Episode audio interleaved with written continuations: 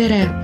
täna on Naistelehe podcastis mõttekoht mõnes mõttes eriline saade, sest ühe külalise asemel on meil neid lausa kaks. täna räägime kogemusnõustamisest ja sellest, miks mõned lapsevanemad on otsustanud oma elu kriitilised kogemused saatusekaaslaste heaks tööle rakendada. mina olen toimetaja Silja Paavla ja minu vestluskaaslasteks täna on Andra Kirna ja Etel Toomingas. tere teile! tere, tere! tere! Andra ja Etel, te olete mõlemad kogemusnõustajad. algatuseks äkki selgitate, mida see üldse tähendab?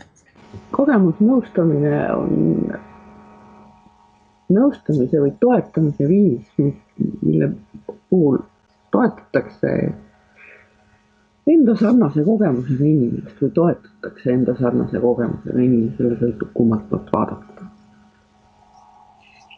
ja kogemusnõustaja on kindlasti ise tegelenud omaenda kriisiga ja õppinud seda, et see ei piisa ainult sellest, et sul on olemas kogemus, vaid see peab olema läbitöötatud kogemus, teadvustatud. hästi on õpingud seal taga. õpingud siis äh, nagu äh, mis mõttes? No Eestis on võimalik äh, õppida kogemusnõustamist ja, ja mina olen veel õppinud äh, äh, Tartu Teoloogia Akadeemias, olen lõpetanud hingehoiu eriala, mis oli neli aastat pikk ja lisaks on siin tulnud veel kogemusnõustamise õpi, õpingud mm. -hmm aga milline on põhiline vahe suhtlemisel ja oma murede jagamisel kogemusnõustajaga või siis näiteks hea sõbrannaga, kes ju samamoodi kuulab ja? hea sõbranna mõistab sind ja, ja toetab sind oma, omaenese suhte pinnalt sinuga, kogemusnõustajal oma kliendiga või nõustajatega suhet ei ole. ja ja tõesti, tal on see tööriistapagas, mille ta oma kogemused, kogemusega on saanud ja kogemuse nõustamise õpingutega. see õpingute teema on tegelikult väga oluline selle, selles mõttes, et, et see õpetab vaatama sellele enda elule, enda kogemusele, enda kriisile ja õpetab toetama teist inimest viisil, mis teda ei kahjustaks. miks te otsustasite kogemusnõustajaks hakata Mik, miks, ma veel eh, eelmisele küsimusele võib-olla natukene noh, nii räägiksin eh, selle lisaks, et, et minu jaoks on selle nagu, et mis vahe on ka sõbrannaga vestlemisel, et, et ma olen õppinud seda, et kogemusnõustajal on ka üks oskus, et oskus visualiseerida. et ta aitab äh, luua kooskõlalist sidet maailmaga ja mm, õpetab sind vaatama neid või nägema neid häiritud mõtteid, mis ei ähm, nagu ei aita sind, vaid pigem nagu takistavad sul oma protsessis edasi eh, minemis, minemast. ja just see nende positiivsete lugude jutustamine, et selle kaudu saab anda ju lootust ennast muuta, eriti kui seda hetkeolukorda muuta ei saa mm. -hmm. see on hea täpsustus, aga ikkagi, miks, miks te otsustasite seda tegema hakata äh,? Pigem, pigem elukaarest tulenevad sündmused, et kuna minul on olnud just see, et äh, kõik neli last on võetud ära äh, minu juurest peale sündi, siis see tekitas just sellist mõtlemist mul endal, et miks see minuga just juhtub, juhtus. ja ma hakkasin nagu sügavuti otsima vastust. ja ja läksingi Teoloogia Akadeemiasse õppima hingehoidu. ja jah, ja sealt ma nagu nägin ära, et mitte sügavusest, vaid kõrgusest tuleb otsida neid küsimusi, küsimuste vastuseid mm. -hmm et see oli puhas nagu selline vajadus oma isiklikule küsimusele vastust saada. ja, ja Mm -hmm. nagu ära mõtestada see ja mitte noh, kinni jääda ja uskuda seda, et noh, nüüd on, et ma olen midagi valesti teinud, kas mul on needus peale pandud mm.. sa mõtled kõikvõimalikke halbu asju, et, et sa hakkad ju, sul on ju vaja kohe teada tõde, aga ei ole sellist tõde mm. -hmm. jah. aga Andra, mis sinu põhjused olid? minu kutsus laste, tol ajal kahe tuhande üheteistkümnendal aastal korraldatud lastefondi koolitusele seda asja õppima minu lapse kliiniline psühholoog Katrin Truusmann mm. -hmm. ei olnud selle peale mõelnud, no kogemusnõustamine iseenesest on ju väga vana asi.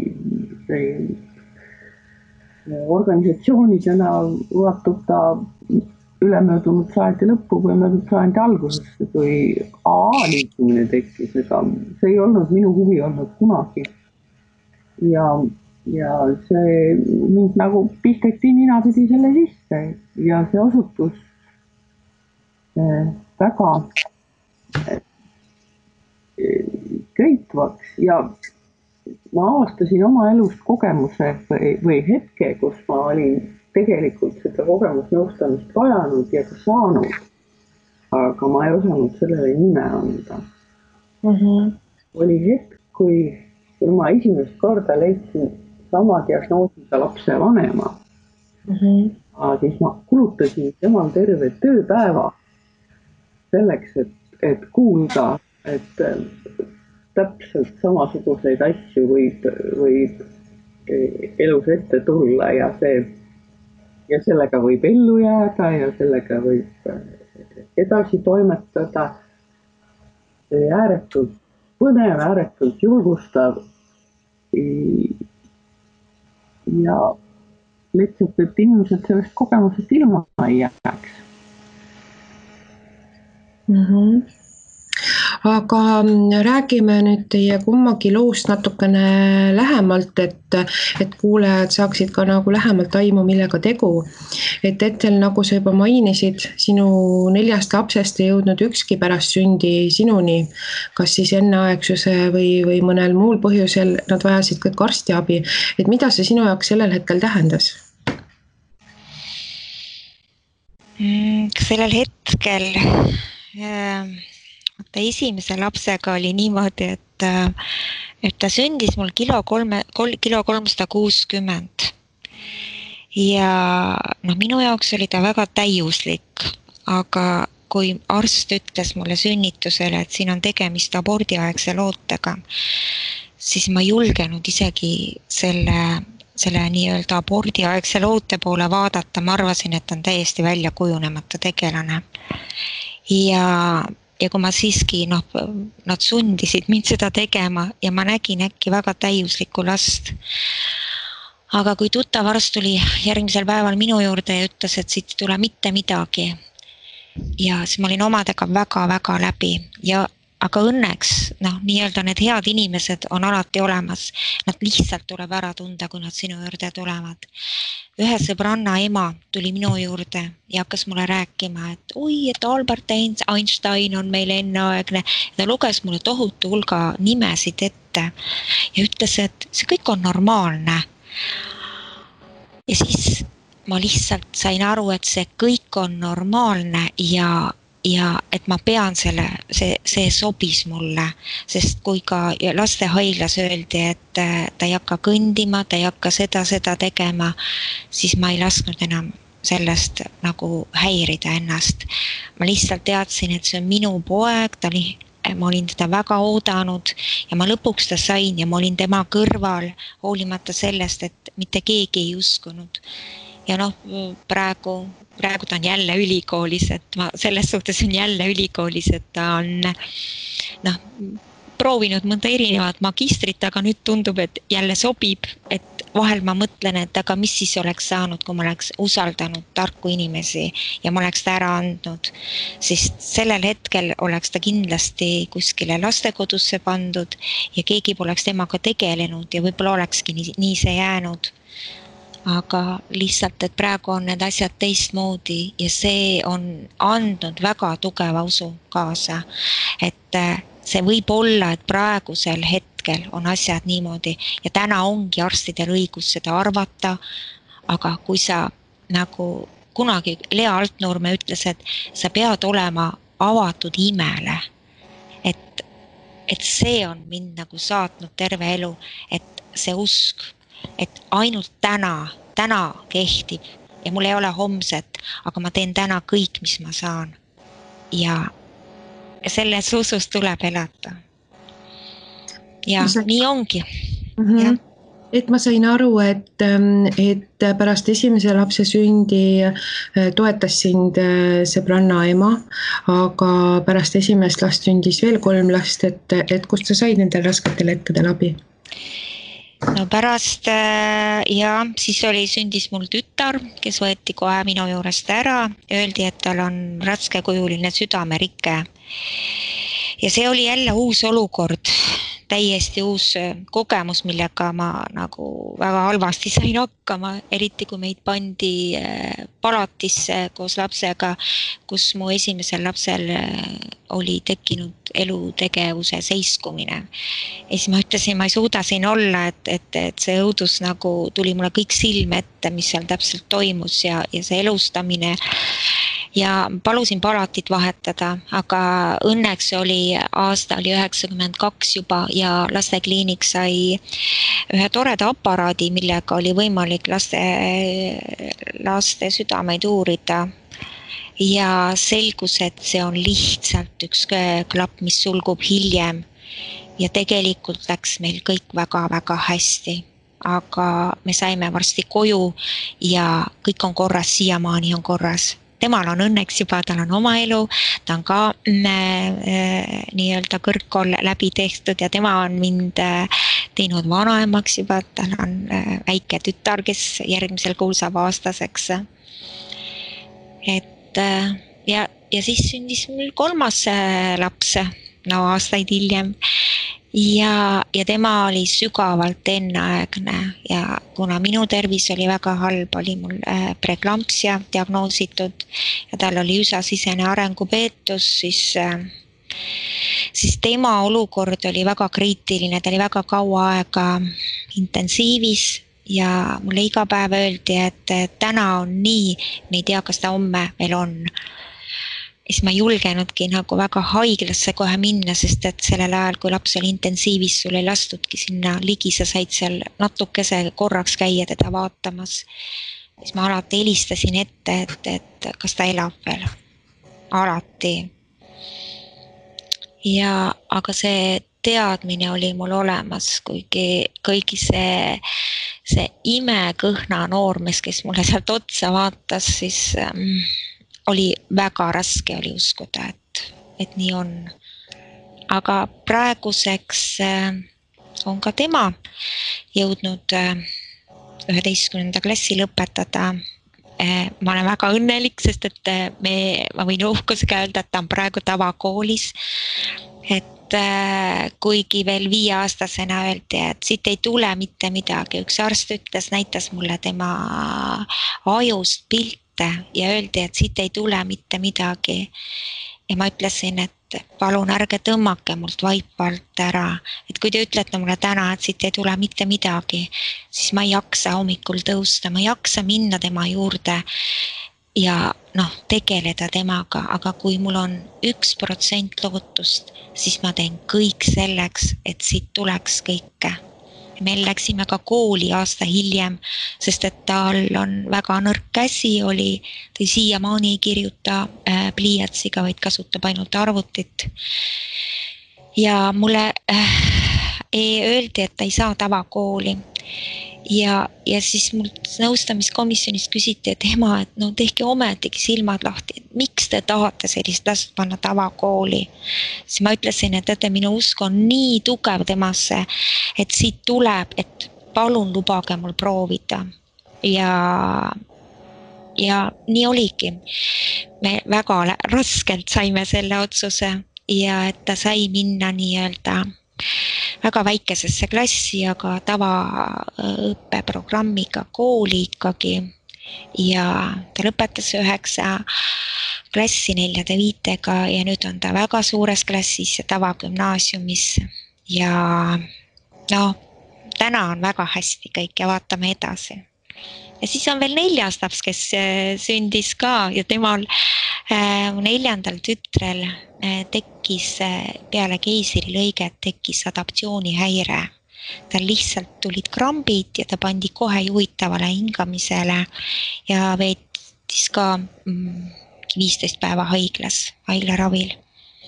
ja, ja nüüd on noh, ka tema on nüüd üheteistkümnenda klassi lõpetanud. käib no väga hästi on ju tegelikult. Mhm. et kõigil läheb hästi? jah seda on suur rõõm kuulda. aga millised on need probleemid või mured, mida sa oled kuulnud nüüd äh, kogemusnõustajana oma saatusekaaslastelt ja mille puhul sa saadki neile öelda, et äh, jah, see oli minul ka nii, et nii võibki juhtuda ja see on täiesti normaalne. nii nagu sinu sõbranna ema sulle ütles ähm,. jaa nüüd ma olen just pigem ennem oli nagu lihtsam öelda, et jaa, et nii on ja, ja, ja see kõik on normaalne ja. aga ma olen hakanud märkama praegu, et, et mul on nagu pigem tohutult suur aukartus tekkinud nende lugude eest. et iga inimese lugu on nii unikaalne ja kui sa tead nagu seda lugu, mis sulle on usaldatud, siis tekib tohutu lugupidamine selle, selle kõige ees just nende eest, kes on julgenud rääkida oma lugu, sest ainult siit saab edasi minna. sest äh, segaduses inimesele saab öelda, et ainus, mis sul on, tegelikult on tänane päev.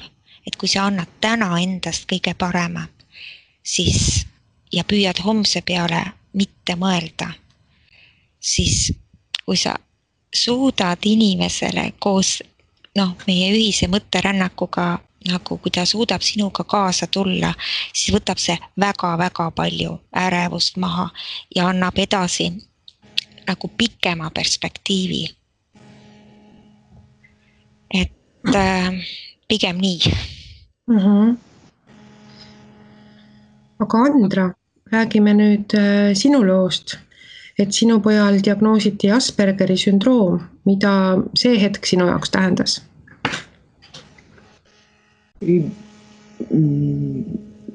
tema diagnoos tuli alles esimese klassi lõpul. et ma pean ütlema, et, et mul on väga arukas ja vahva poeg ja on, on seda olnud, ta on seda olnud lapsest saati, aga ta on olnud huvitav.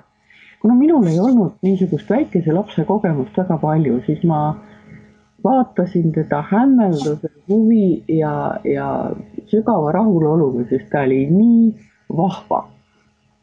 ta oli, tagantjärgi ma julgen öelda, et ta oli sünnist saati teistsugune kui, kui võib-olla tavalised lapsed, aga minu jaoks ähm, ei, ei, ei olnud see, ei öelnud see midagi, meie mured said alguse koolis, kui selgus, et eh, kohanemine ei ole lihtne, kui selgus, et inimene, kes ähm, loeb täiesti vabalt äh,, on võimeline poes täiesti täpse raha otsima, ei, ei saa hakkama lihtsate ülesannetega istub tunni ajal pingi või kapi all, segab täiesti talumatult oma pinginaabrit, satub konfliktidesse, kiusab õpetajaid. ja, ja sellega me jõudsime lõpuks välja lastepsühhiaatri juurde tänu, tänu noorele mehele, kes tol ajal tema koolis töötas, kellel oli, oli taust selline, et ta oli töötanud e, eriliste lastega ja tema siis peale kahetunnist vestlust minu pojaga ütles mulle hästi ettevaatlikult ja seistes minu poole külg ees, et me võiksime otsida mõne lastepsühhiaatri. ausalt öelda, mina ei saanud tol hetkel aru, mina oma naiivsuses, mina psühhiaater, siis psühhiaater sellepärast et koolis olid ikkagi asjad nii hullud ja õpetaja oli nii hädas, et, et kui ta, me vestlesime iga nädal ja kui ta minuga rääkis, siis ta oli, ta oli sügavalt õnnetu, ta oli ärritunud, ta oli noh, no ikka väga häda. mina omalt poolt püüdsin teha kõik, mis ma oskasin. Rääkisime kodus kõik asjad ilusti läbi, kõik oli kokku lepitud, koolis jälle ei töötanud. no siis me läksimegi psühhiaatri juurde, peale pooleaastast uurimist küsiti minu käest, et kas ma ei arva, et see võiks olla Aspergeri sündroom. mina loomulikult ei arvanud sellepärast et mina olin näinud ainult niisugust ähm, häiritust tähelepanu juures ja siis suhtlemisraskus, mille tekkimisest mina, tekkimise põhjustest ma loomulikult aru ei saanud. aga, aga jah, kui selle, kui see asi sai nime, siis oli meil mõnes mõttes väga palju kergem minul oli väga palju kergem, kui see asi sai nime. kui ma sain hakata lugema selle kohta, kui ma sain hakata otsima infot. Aga see ei pruugi alati nii olla, tean ma praegu. sellepärast, et, et siiamaani on psüühikahäire, mille, mille alla see seisund kuulub, väga noh, kuidas seda nüüd öelda ilusti, sellel on väga halb kõla, sellel sõnal psüühikahäire. Ja see, see on paljude inimeste jaoks ähm, maailma kokkuvarisemine. mina ilmselt olin kasvanud mingis mullis, et, et, ähm, et ähm, ma ei, ei tundnud äh, niisugust ebamugavust ei, ei äh, Tartu Ülikooli psühhiaatriakliiniku ees ei nende arstide ees. aga praegu on äh, noor Asperger kahekümne kolme aastane ja valmistub järjekordseks, ähm, järjekordsete õpingute alustamiseks. meil küll kõik hästi ei ole läinud. aga me püüame läbitud on tava, tavakool ja läbitud on tavagümnaasium. tegelikult selle situatsiooni või selle, selle eripära juures ei, ei ole päris tavaline ja see teeb selle, mina just vaatan kõrvalt seda Andra lugu ja minu jaoks teeb selle nagu imetlusväärseks, et, et selle ühe pere roll peab olema väga suur, kui äh, kui on, peavad olema erilised õpetajad ja erilise, eriline kodu, et et üks Aspergeri sündroomiga laps on võimeline läbima tavakooli kadalippu, suured klassid ja kõik muu, mis sinna hulka kuulub. et see on, vaatan alati imetlusega Andra lugu äh, kõrval. ja, ja sest et ma olen märganud seda, et, et loomurruga või on noh, midagi muud sul puudub. sellist last on meil väga lihtne mõista, kõik saavad aru, kui on kas midagi katki või on noh, või, või, või selline või ongi noh, ütleme, et ka mõne muu noh, ütleme sellise, mis välispidi nähtava häirega, inimesed on empaatilised, kaastundlikud, kõik saavad justkui nagu aru. aga kui tegemist on psüühikahäirega lapsega, eriti just ütleme kõik, mis puudutab autismispektrit ja selle lapse sellel lapsel on ka õigus olla nii-öelda tavaruumis, tavakeskkonnas. Ja kuidas siis see vaene ema, et saab kõik selle ühiskonna pahameele kaela, kuidas ei ole osanud teda õpetada, miks ta nüüd niimoodi ütleb ja miks ta nüüd sülitab ja miks ta nüüd ei tee seda ja teist ja kolmandat. mida noh, nii-öelda kõiketeadjad nagu ütlevad, et ta peaks tegema, aga ta ei tee et äh, sellega on pigem väga-väga noh, keeruline hakkama saada. jah, ma sain aru, Andra, nagu sa ennem ütlesid, et, et kui äh, poeg diagnoosi sai, et siis sul oli ju ka terve hulk küsimusi ja, ja üks inimene vastas nendele terve tööpäev otsa. et, et kus sa üldse nagu sellel hetkel äh, seda infot ja, ja abi said, et, et oma küsimustele vastuseid saada, kas sellest ühest päevast piisas? See üks päev tuli alles mitu aastat hiljem mm.. aga äh, esimesed tõlkeraamatud ilmusid siis Aspergeri sündroomi kohta äh,. me vahetasime õpetajaga raamatuid, me vahetasime, saatsime üksteisele artikleid ja linke. ma pean ütlema, et, et äh, ma olen tõsiselt kade nende inimeste, nendele inimestele, kes praegu teevad selle maailmaga tutvust, sellepärast et, et äh, infot on nii palju rohkem. ja, ja infot on väga vahva.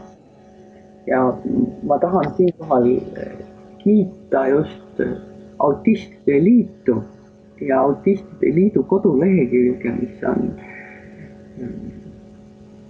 ülihea lugemisvara selle seisundi ja, ja muude niisuguste asjadega kimpus olevatele inimestele. ütleme niimoodi, et, et, et korralik autist tänapäeval ei, ei taha, noh, korralik, me oleme kõik korralikud, aga ütleme niimoodi, et ei taha seda häirejuttu eriti kuulata ja tege- ja, ja sellel on ka sügav sisu, sellepärast et, et see on lihtsalt teistmoodi inimene ja teistmoodi maailm. me siin lepime eh, sellega, kui keegi on, on teist värvi, teist usku, teist maailmavaadet, kui kellelgi on, on äh, mingisugune füüsiline eripära, mis, mis äh, nõuab kas lisaabi või lihtsalt mõne asja teistmoodi tegemist, aga, aga inimese närvisüsteemis võivad ka olla lihtsalt asjad teistmoodi. et ähm, kui Eeter rääkis siin normaliseerimisest ja normaalsusest, siis mina püüan vaikselt väita, et, et normaalsus on ülehinnatud. peaasi, et inimene toimib, et ta saab hakkama, et ta saab vältida neid asju, mis, mis temale on vastuvõetamatud. et teda ei, ei sunnita olukordadesse, mille jaoks temal ei ole jaksu et ta saab oma panuse anda mm, ütleme ilma liigse, ilma kulutamata liigset energiat normaalne olemise peale. et, et me vaataksime kõiki kuidagi rahulikuma ja leebema pilguga, et, et see on jah, niisugune huvitav teema mm. -hmm jah, selle üle võiks, võiks ilmselt veel läbi sellele pühendada terve omaette saate. aga millised on, on, nii, vabandust? Et see ei oleks üldse halb, kui sellel teemal rohkem saateid oleks mm. -hmm.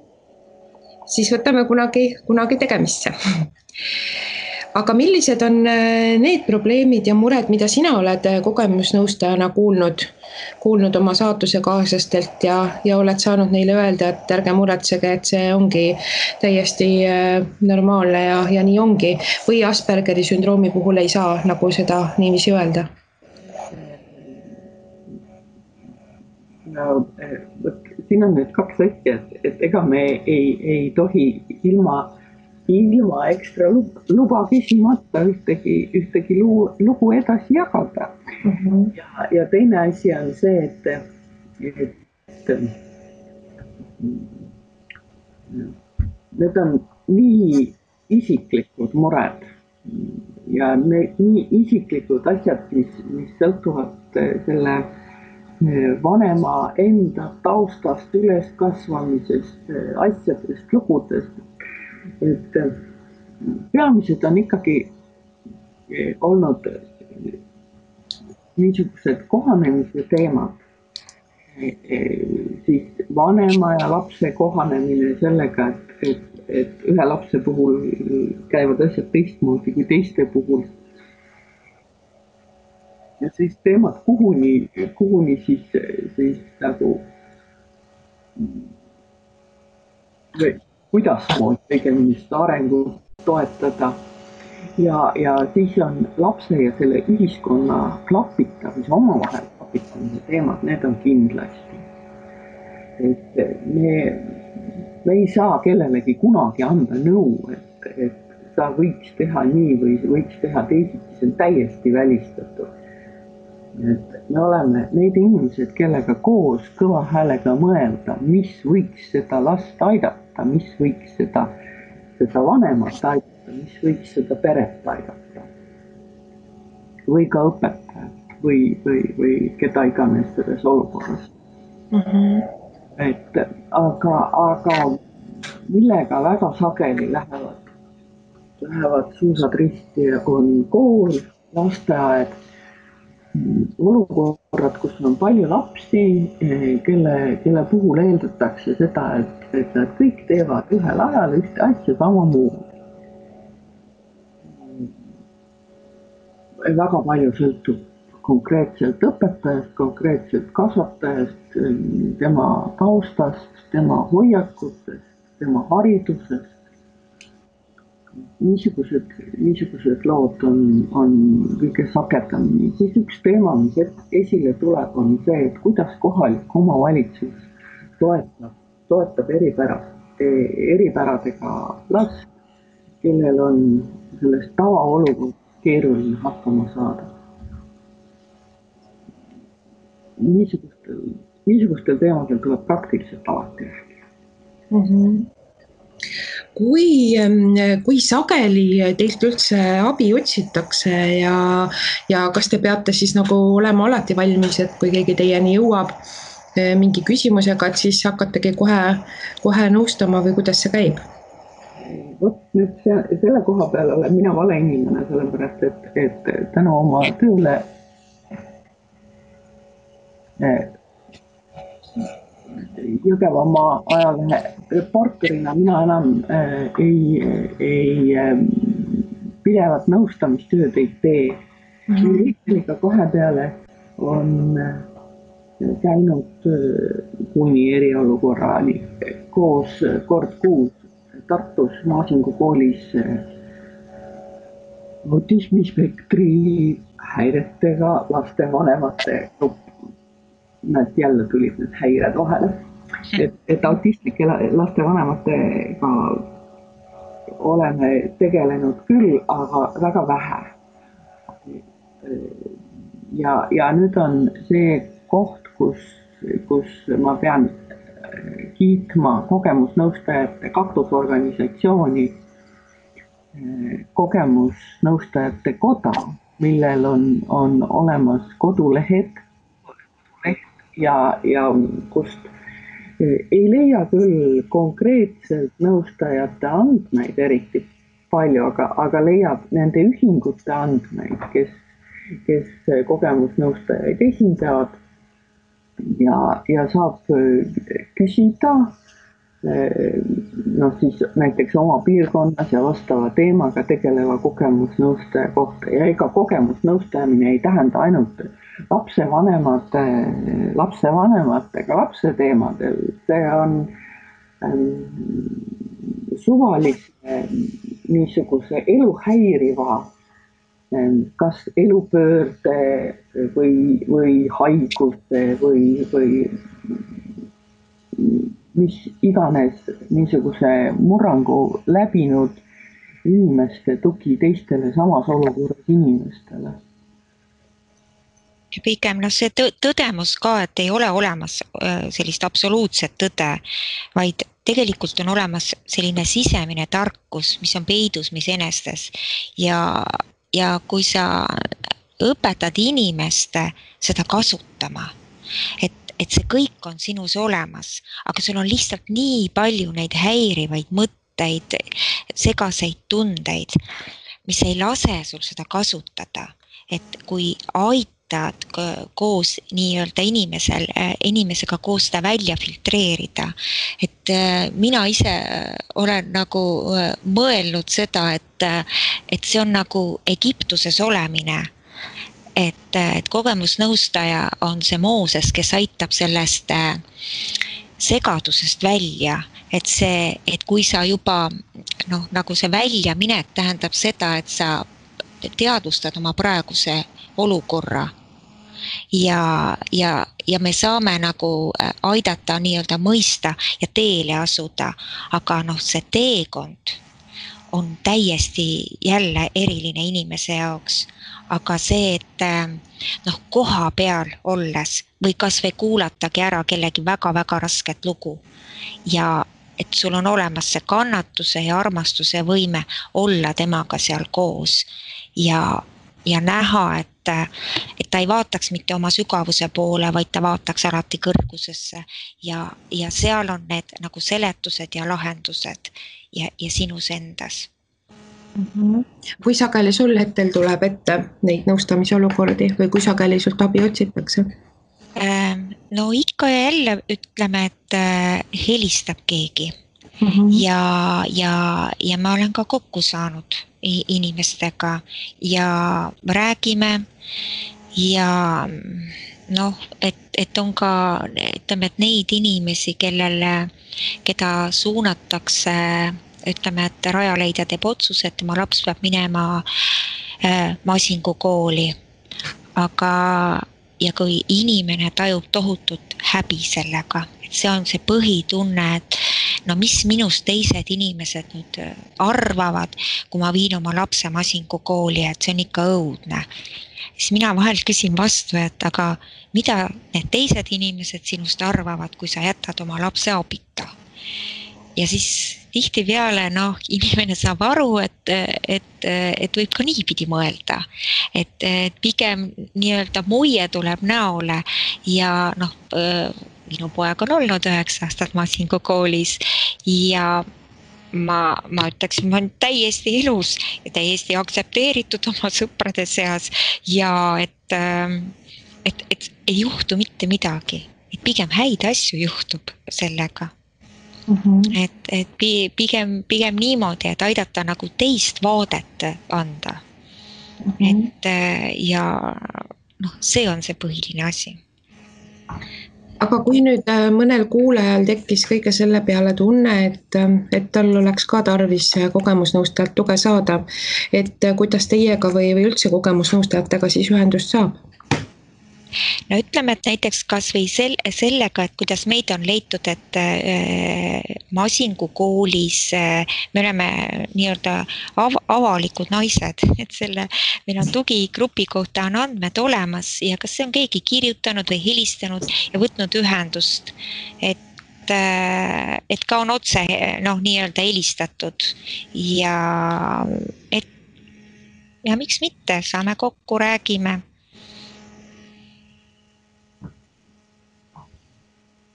no.. aga kogemusnõustajate kohta nagu siis üldiselt? taas see kogemusnõustajate koda mm -hmm. ja nemad peavad ju ko kogemusnõustajate registrit mm. -hmm. registri eh,, registrile otse kliendil ligipääsu ei ole, sellepärast et, et seal on ikkagi niisugused teemad, mis millest võib-olla inimene päris niimoodi lahtiselt ei taha rääkida, aga ja, ja selleks, et kaitsta neid koge, kogemusnõustajaid, et, et, et seal on kogemusnõustajate koja lehel on täiesti vor, niisugused endast märgu andmise vormid olemas või, või et keda või, või, või mis olukorras te vajate. aga peale selle kindlasti vahendavad kogemusnõustajaid kõikvõimalikud äh, diagnoosipõhised ühingud, on need siis vaegkuuljate ühingud, on need ähm, multipleksi ühingud ähm,, on, on see kasvõi seesama autistide liit, kus äh, on ühinenud täiskasvanud äh, autist, autistid ja, ja ka nende hulgas on ko kogemusnõustajaid. et ähm, kõige, kõige suurem takistus tegelikult on, on see, et tulla välja sellest, et ma ise ei taha sellest loost midagi teada ja hakata otsima. info otsimine tänapäeval on, on üsna, üsna lihtne. aga, aga see tee selleni see, et, et, et mul hakkab kergem, kui ma kellegiga räägin. on, on väga palju levinud äh, suhtumist ikkagi, et, et aga rääkimine ei muuda ju midagi. see ei ole õige ja, ja sellest ülesaamine on kõige suurem, suurem niisugune tõrge teel abini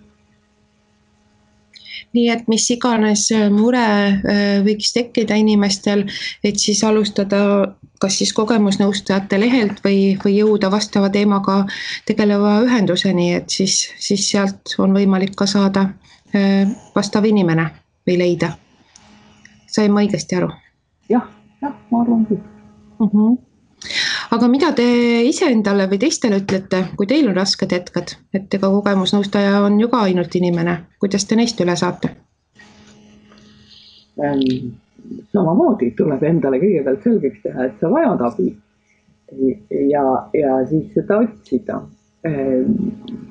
on, ütleme, kogemusnõustajate koda toetab oma liikmeid on äh, supervisiooni võimalus, on kovisiooni võimalus.